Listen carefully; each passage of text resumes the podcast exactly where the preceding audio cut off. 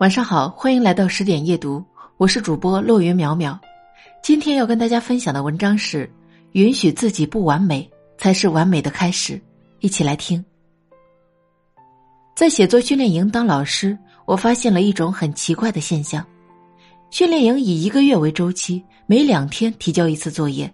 许多同学前半个月兴致勃勃的跟着队伍走，但只要有一次没赶上交作业的时间，后半个月就全部放弃了。小静就是其中一个，她交了六次作业，第七次因为家事耽误了，就再也不交作业了。我私下问他原因，他说原本定了全勤的目标，没想到半途而废，所以就干脆放弃了。需要说明的是，作业全勤是没有奖励的，我们布置作业只是为了让大家在训练中把课程内容消化吸收。也就是说，作业的最终目的是为了能提高技能，并不是圆满完成打卡。我们开启某个学习计划的时候，一定是冲着收获去的，而不是为了完成某种仪式。然而，我们却常常走着走着就忘记了初心，就像小静这样，容不得过程中有半点瑕疵，似乎来此一趟就是为了全勤。追求圆满本没有错。但如果因为刻意追求过程完美而忽略了目标本身，就本末倒置了。什么叫半途而废？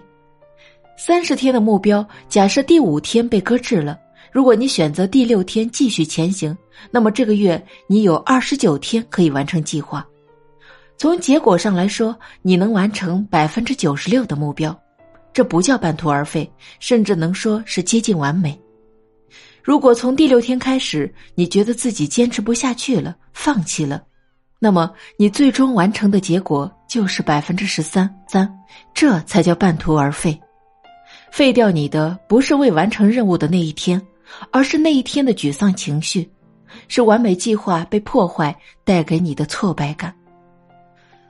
我参加自考的时候也有过类似的经历，考前两个月我会列一份详细的复习计划。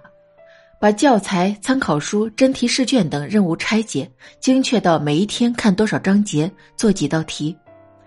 起初，我每天都能坚持完成学习任务，甚至还能超额完成第二天的任务。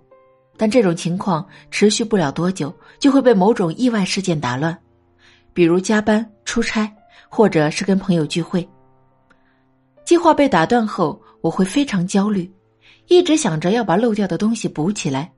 如果意外情况持续好几天，我就直接崩溃了，觉得落下的学习任务根本就赶不上来，索性就不想继续学了，哪怕此时离考试还有一个多月。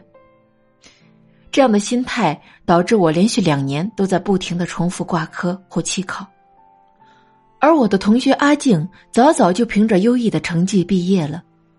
阿静的复习理念是看一点算一点。一般坚持到最后一天了，所有的知识点也摸透了，即使偶有挂科，他也从不灰心，因为隔半年还能参加补考。很多时候不是我们不能坚持，是我们坚持到一半被自己的完美主义给打败了。我们实在不必因为某种形式上的不完美而放弃自己的全盘计划。学习进度落下了又如何？哪怕离考试只剩下一天，我们也可以复习很多知识点。某一次考试失败了又如何？哪怕这一次考试结果不理想，也不影响我们在下一次考试的时候重新发起挑战。我们全力以赴是为了奔向目标，而不是为了证明我们奔跑的过程有多完美。曾在书中看过这样一句话：很多人宁愿得到零，也不愿得到五十，因为他们坚信完美是唯一的标准。如果他们不能达到完美，他们甚至不会迈出第一步。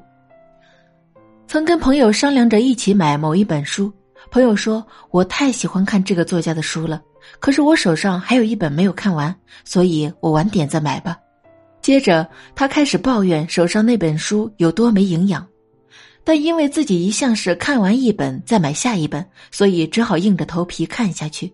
结果一晃一个月过去了，还没看完。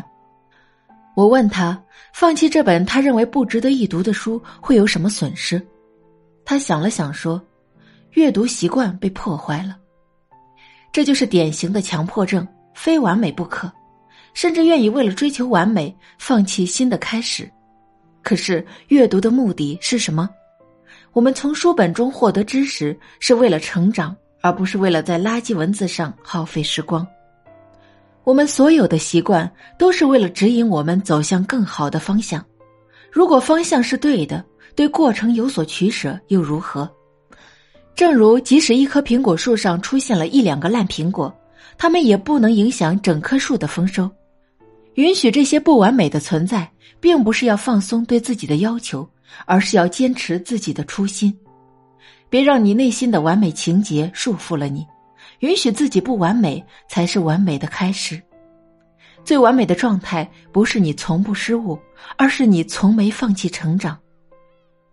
好了，今天的文章就跟大家分享到这里，感谢您的收听，晚安。